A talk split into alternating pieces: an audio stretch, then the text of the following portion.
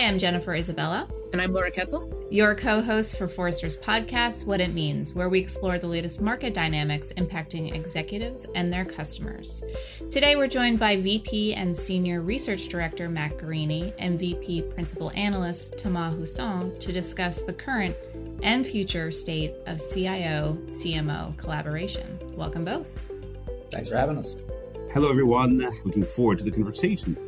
So, I feel like this topic we have talked a lot about this topic over the years. So I would love to know why are we talking about this now? And has there been any significant changes over the past two to five years that is sort of bubbling this up again? Yeah, I'll, I'll start off here. Um, you know, I think, uh, you know, as we look at technology, um, everything that Forrester does around technology is always underpinned by the concept of customer obsession. How do we build technology that delivers great customer experiences? And for too long, technology has been a bit of a silo. Um, what parts of the company do you hear people talk about IT like it's a separate company? It's IT and then the business, this this thing that creates value, but IT is never part of that. And and as we've looked and over the years, what we've really been pushing is how do you use technology to deliver on that customer obsession? And a big part of that is having customer as the, the, the north star for how you deliver value. And so at this moment in time that we're at, you know, with everything we've experienced over the, the, the past few years, from the pandemic to some of the economic headwinds that we face right now, it's more important than ever that you can marry the technology and the customer and make sure that that technology is really what you need that's able to create real differentiation and help your company win in the marketplace. Yeah, I definitely agree with this. And to your point, Jennifer, uh, this is not really a new issue. We've been discussing this for quite some time, and it's it's actually a paradox because at the end of the day, we have proof points that a strong collaboration delivers strong business benefits and is really effective. However, there's still a, a, cultural and communication gap between CMOs and CIOs and their respective teams. Uh, just you know a, a, language issue as well. If I say DR for you know a marketer, it may mean direct response, and for someone in the IT organization, it may mean disaster recovery, which you know tells a lot about the gap that we're discussing here. That said, uh, and we'll probably come to that later, where data shows that the, the pandemic has forced um, CMOs and CIOs to work together. And there's definitely been a significant improvement over the past two years. So let's dig into that for a second, because I think for all of the CMOs and CIOs listening, saying, hmm, I really could do with a better relationship with that other person over there. But a, I'm not necessarily sure what kind of business returns I should be expecting that to deliver. So, what expectation should I set with my stakeholders? And how do I convince that other person to work with me? So, like, what are the business benefits that you all have seen in the research that you have done that are CMOs and CIOs who maybe were forced together by the pandemic? Like you said, Thomas, what, have, what have they actually achieved?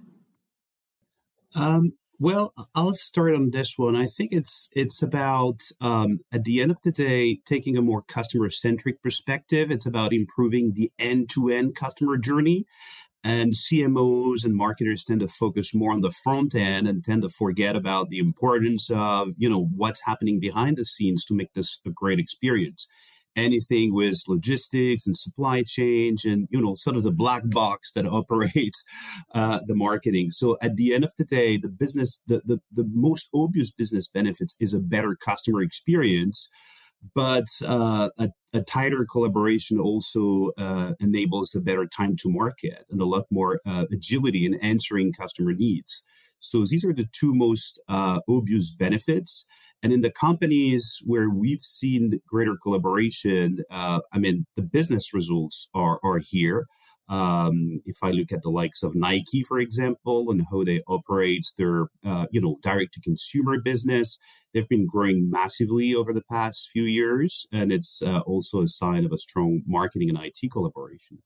Yeah, and I, would add one thing. Um, I think there's a, you know, when you look at it, there's there's always the business benefits, but I think also from a you know an, an internal company benefit and then the leader themselves um, interestingly, when you look at the C suite, um, you would think that CIOs and CMOs would be in positions of power, but in a lot of cases, they're not always at that same level as the CFO, the COO, the heads of business, you know, general managers, things like that.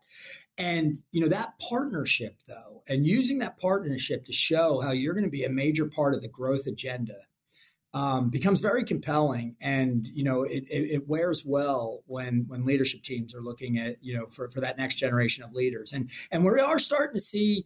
Uh, you know, more CIOs assuming business roles. We're starting to see CIOs adopt more of the revenue agenda and things like that. And the only way that you're going to be successful if you do that, though, is if you get that connection with with your with your CMO. So still early days, but it's it's a it's a great trend if you can uh, jump on the train.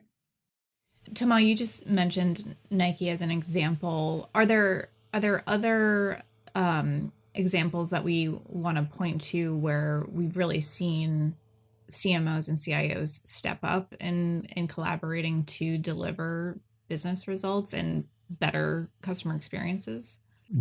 That's a good question because in the research we did, we've interviewed a bunch of CMOs and CIOs, and it's interesting when you interview them separately, you don't always uh, get the same perspective, and so they would tend to say that the collaboration is effective. But uh, when we surveyed them from a quantitative perspective, only a quarter of them told us that the collaboration is effective and it may be a good individual relationship but it doesn't necessarily cascade uh, you know down to their respective teams which obviously makes things a bit tougher. Um, and uh, actually examples are relatively scarce. Uh, that said uh, we came across with uh, my colleague Pascal Matzke, uh, an interesting example with Adidas, the German sports manufacturer, and McDonald's as well in the way they have uh, implemented a, a, new form of governance to roll out uh, remote order uh, a couple of years ago.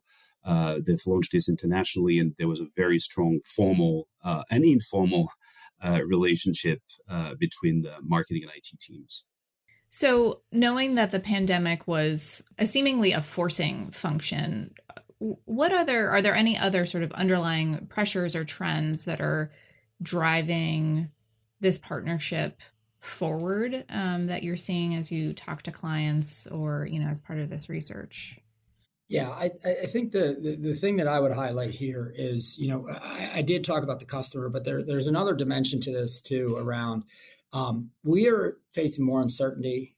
It feels like every year than, than the year before. And so um, knowing what your customer is going to want, knowing how other companies are going to respond, um, knowing where new competition is going to come from.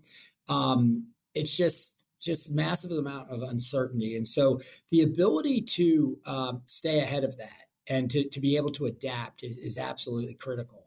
And you need it at the corporate level, right? So you know that, that again, this ability to think about how do you have great insights about your customers and the journeys that they're on and how do you have them where they're predictive um, becomes absolutely critical because if you're in a reactive mode you won't be able to win. So so so part one of this is how do you stay ahead of the game? How do you identify where the opportunities are or the threats may exist?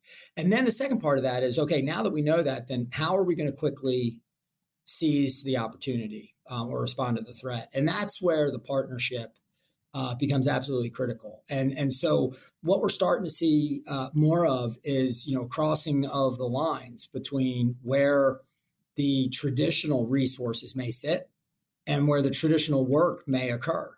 Um, you know, a lot of times from a technology perspective, you know, we're starting to see more and more of the capability pushed out to the business um, and that can be into the marketing group. A lot of times it'll go into product lines and things like that. Um, it's you know you'll still have the foundational elements, but you're pushing more and more that out so that those teams have a much greater appreciation of what customers want and what customers need. And so I think that's what you're starting to see is that you know that gives you that ability to be much more um, adaptive uh, and, and, much more able to respond. And, and, and that response comes by moving people, moving capital, and moving technology to be able to seize that opportunity. So I think you know, as we look forward, if you if you're really thinking about, you know, especially in the times that we're in right now, you need to have this really this this agility where you can quickly respond. And if it's only one part of the organization, again, it's not going to be successful. So this ability to marry the customer, that end to end experience um, that that Thomas was talking about, and then use the technology to then drive some of that true differentiation in the experience um, becomes very important. And I think there are a couple of drivers as well that are going to accelerate this convergence between marketing and IT. Um, especially if, I mean, we've talked a bit about the, the pandemic, but at the end of the day, uh, it has opened opportunities in terms of hybrid commerce experiences. Uh, you know, the fact that the lines between offline and online are getting blurry. And that's a good opportunity to start rethinking the collaboration because at the end of the day, uh, marketers and tech people have to think more holistically about the end-to-end customer journey understand the impact of operations on you know back office processes on the customer experience. And so that's definitely an area where uh, we see a lot more traction because it's about giving more options to consumers so that they can choose from uh, getting access in real time on uh, you know the availability of products, whether they're in the store, whether they're ordering from home, wherever they are, has a big impact at the end of the day. And it's this, uh, you know, online and offline uh, kind of uh, hybrid commerce experiences. Um, so that's that's one area, uh, at least one of the key drivers of this new collaboration. We've we've identified a couple of others, and and one that I think is really key for marketers is the notion of, uh, you know, the data deprecation and the fact that we're entering a cookie-less world. That's obviously a quite uh, quite a key issue for marketers. Uh, collecting the right data, being able to understand their customers, it's it's it's getting a lot more challenging these days. Um, and and so uh, a very strong collaboration on how to build the right martech stack uh, is is definitely something that is, uh, I think, uh, a new opportunity for collaboration, given the context of the, the cookieless world we're entering. Yeah, the commerce side is is taking on more and more of uh, importance all the time in, in the work that we're doing, and I think part of it, Thomas, is that you know that realism that you know you, you just can't build technology; you have to build out, and deliver outcomes for the business. And that's not really something that we've seen in the past. But the, the CIOs that are that are getting on to this mindset around how their role is is so connected to you know technology almost becomes the brand at some point and you know there's other implications for that too because the minute you start to use technology to drive more of the commerce more of the brand value um, the minute you have a problem with the technology the brand can have a problem. And we've seen that obviously, you know, Facebook's an easy example to look at, some of the big tech, but that's starting to seep into businesses. So I agree with you. I think it's absolutely critical. I think it's a, a real new um, stream that, that the CIO side, and that's where those CIOs are then going to have to go partner because that commerce stack is not theirs. You know, it's them working with their business partners, especially the CMO, to understand it and think about how they're going to create opportunity around it.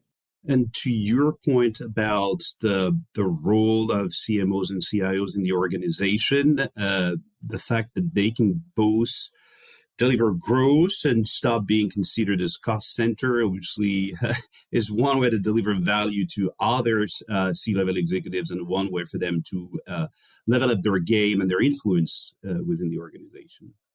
Yeah, absolutely. You know, the, one of the big th- uh, trends we've been looking at is the whole concept of moving away from efficiency. You still have to deliver efficiency with technology, but much more of it is the effectiveness side of things.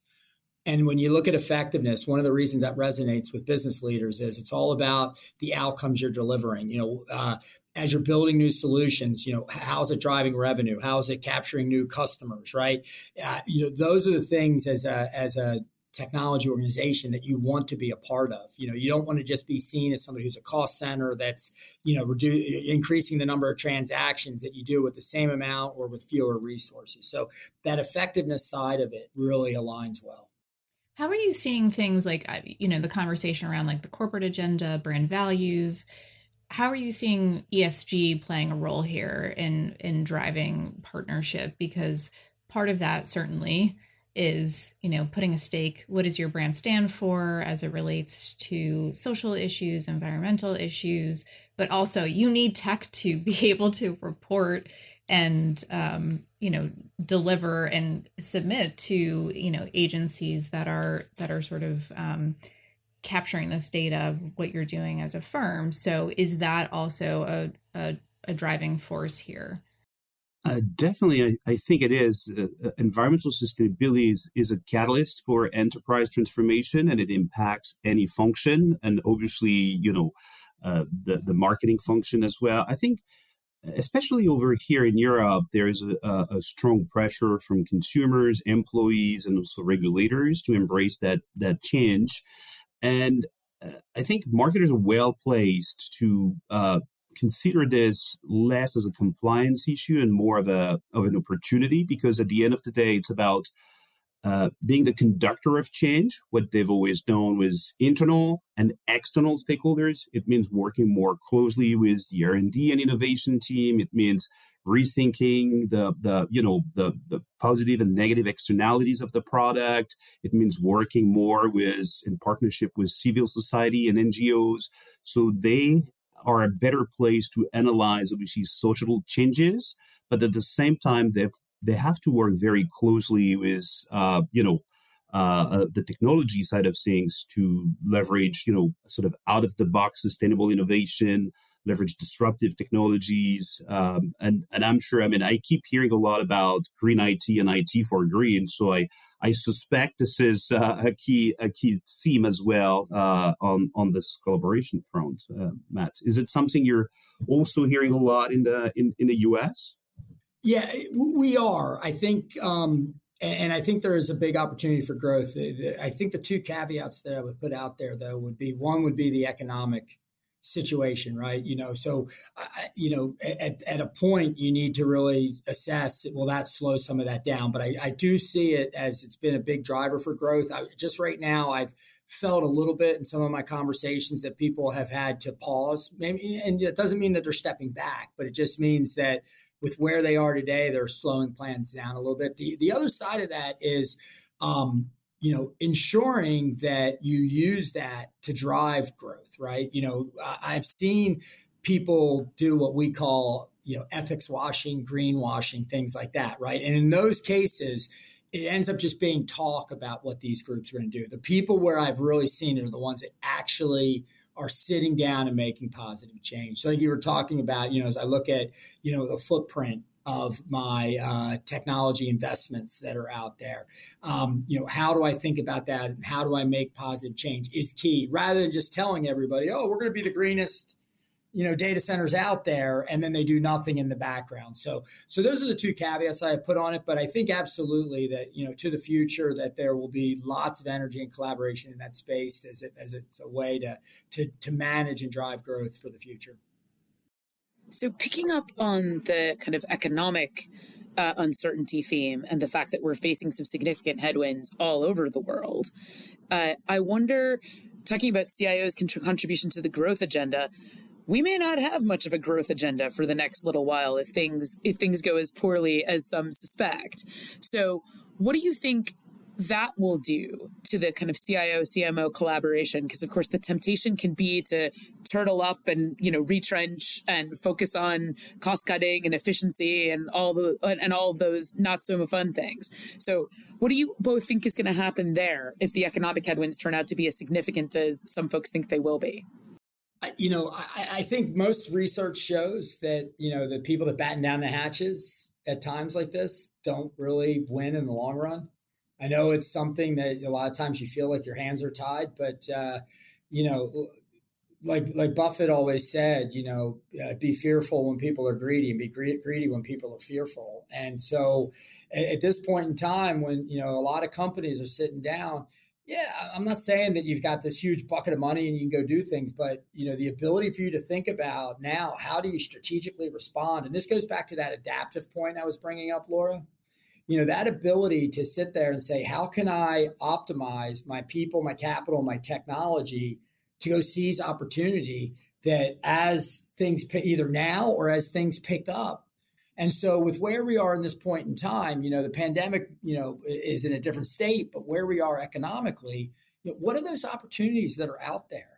And how can you, with a CMO and a CIO, by knowing where the opportunity is and how we can take that technology and repurpose it and get our teams aligned and go seize opportunity and create that value, fantastic. Now, at some point, you may wind that down, but then what's the next thing, the next thing? And that, that's where the real leaders are going to be. And so at this time of economic uncertainty, you know, rather than just, you know, pulling within yourself and, you know, just trying to focus on what I need to do, keep the focus on the customer. Think about how you're reaching out to those other leaders, especially the CIO, CMO dynamic, and think about what we can do to create opportunity, create business value, create customer value. Yeah, echoing your point, Mike, I think this is a lot about the kind of shared goals and shared metrics that CMOs and CIOs have. And if they have this sort of customer experience North Star, and the, if they shared goals around, you know, uh, whatever the metric being used could be customer lifetime value could be you know uh, net promoter score could be forrester's own customer experience index if you've got a shared metric that you use then it's much easier to uh, optimize resources and allocate recourse, resources to stay focused on what matters the most. That's probably the the, the best way to uh, optimize the the approach here. And I think it raises the notion of creativity because at the end of the day it's at the very heart of the, the marketer's job and it's really about it's when you have constraints basically uh, that you've got to be more creative uh, and so the kind of tension that the economic recession could create are going to force uh, people to be more creative, to think differently, to think out of the box. Uh, and so that's somehow also a driver to really sort of empower uh, uh, people within the organization to creatively and jointly think about what's the, the best way to stay focused on the customer. Picking up on that creativity theme, the I remember kind of going into the pandemic, one of the concerns we Forrester Macro had was digital sameness, as in we had there was a were a lot of companies doing very similar things because they were using very similar platforms in similar ways. And so there was little differentiation between airlines, for example, in their digital experience. And now coming out of the pandemic, we see that customer experience index scores have mostly stagnated to gotten slightly worse. So all the kind of creativity that we exercised during the pandemic, there was a lot of it.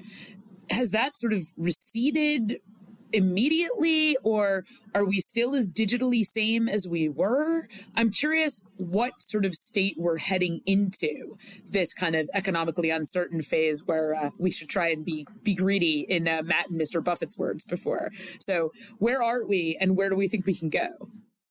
Yeah, I'll change that around just a little bit. You know, I, think creativity is something that you always need and something you should always aspire to do. You know, arguably the digital sameness argument that you put out there, Laura, um, gets rooted in a lack of creativity, right? You know, where people were just doing, you know, what, you know, they're just doing what they needed to do to, or what they felt like they needed to do to create value.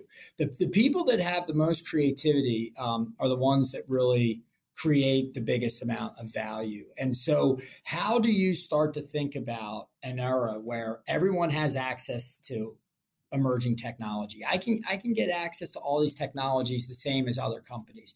I can get access to talent pools. I can get access to capital. A little tougher today than it was maybe a year ago, but still capital you know, there's still a lot of capital out there. And so I think you need to stay on the creativity train. You know, you need to look at how do you differentiate your business. If you're not able to differentiate your business, you will just be in the big GUI center.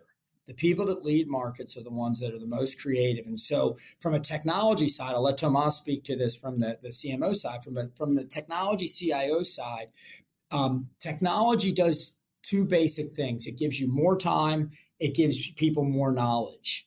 And the question is, what do you do with that expansion in time and knowledge? And you know, when we went and looked at what was happening in the B2B space, there were lots of tools that were coming out where at one point Forrester thought this would reduce the number of B2B salespeople. But in fact, when we looked at it, B2B number of B2B salespeople kept growing. And as we talked to uh, clients about that, a big reason for it was this these tools gave more time, more knowledge, and then that freed these B2B salespeople to be able to go out and create new products, new experiences, new services. They were selling deeper, they were selling wider into organizations. And so that's the value of technology as we go forward. You know, how do we implement and provide this expansion of knowledge and time that then the organization, the marketing team, the sales team that can then use to drive greater levels of value. So I think you, you have to stay with creativity. I think that's what's going to set you apart. It's going to be then how do you unlock it by using the customer knowledge and using the technology to create new opportunity. Yep, I can't agree more because there is often this misperception that creativity is restricted to a few people within sort of a subset of the marketing team that is dealing with branding or some creative, you know, uh, artistic director in an agency, in an ad agency, and, and it's completely wrong. At the end of the day, I think a lot of the creativity comes from informal relationships and, and willing to, it's a mindset. So it's willing to listen to others. And if you have this sort of, uh, you know, sort of informal relationships between marketing and IT, then you know some marketers will get exposed to new technologies they were not aware of. Will think of new use cases, and vice versa. This is really this sort of cross pollination that that makes people more creative, and that's also one way to foster collaboration. So uh, yeah, definitely agree with this. So, Thomas, listening to you, I'm reminded of an age old problem between CIOs and CMOs, being that CMOs using their agencies to do a whole load of things fast to innovate, and that being a point of friction between the CIO's technology organization and the folks from the agency who are moving fast and breaking stuff uh, off in the shadow IT category. So, has that gotten any better, or is that about the same? And uh, if it's about the same, will it get better ever? Uh, well, I'd say things are have improved, but not dramatically on that front. Uh, it really depends on how you, whether you want to scale these kind of initiatives or not. Um, so uh, I, I, think the, the the the one way to improve collaboration is is really by starting to define a shared business agenda and to share goals. That's really uh, I, I, think what's the, the driving force between a great collaboration. Uh, and and of course, it's also about formal governance and informal relationships, as I touched on earlier. Uh, that would be my my take to really think about a, a better way to collaborate. But uh, what what what's your your your concluding point, Matt? Here. Yeah, mine is uh, just start. Um, you know, I I think there's always a natural hesitancy here. Um, a lot of times you have your strategy, you have your plan, and you, you get heads down in it, and you have your teams focused and things like that. But you, you need to really get this customer centric view going. Um, we have clear data that shows the value of customer obsession, but we also have clear data that show that those technology uh, organizations that are the most customer centric are the most mature and the ones that deliver the highest performance. And so that that ability that you know if you if you don't have that build those relationships, figure out how you bring the business more into what you're doing, figure out how you learn more about that customer. You really need to start to get yourself much more embedded into the business. And, uh, you know, now's a good time. You know, we talked about it with this uncertainty. Um, you need to do things a little bit different. You need to be adaptive. You need to be creative. And, and it's not just going to come from your, your part of the world, it comes from your business and the way that you serve customers. Great. Well, thank you both for joining us today. Excellent. Thank you both for having us. If you like what you heard today, subscribe to Forrester's What It Means podcast on Apple Podcasts, Google Podcasts, or your favorite podcast player. To continue the conversation, follow Forrester on Twitter, Instagram, and LinkedIn, or drop us a note at podcast at forrester.com. Thanks for listening.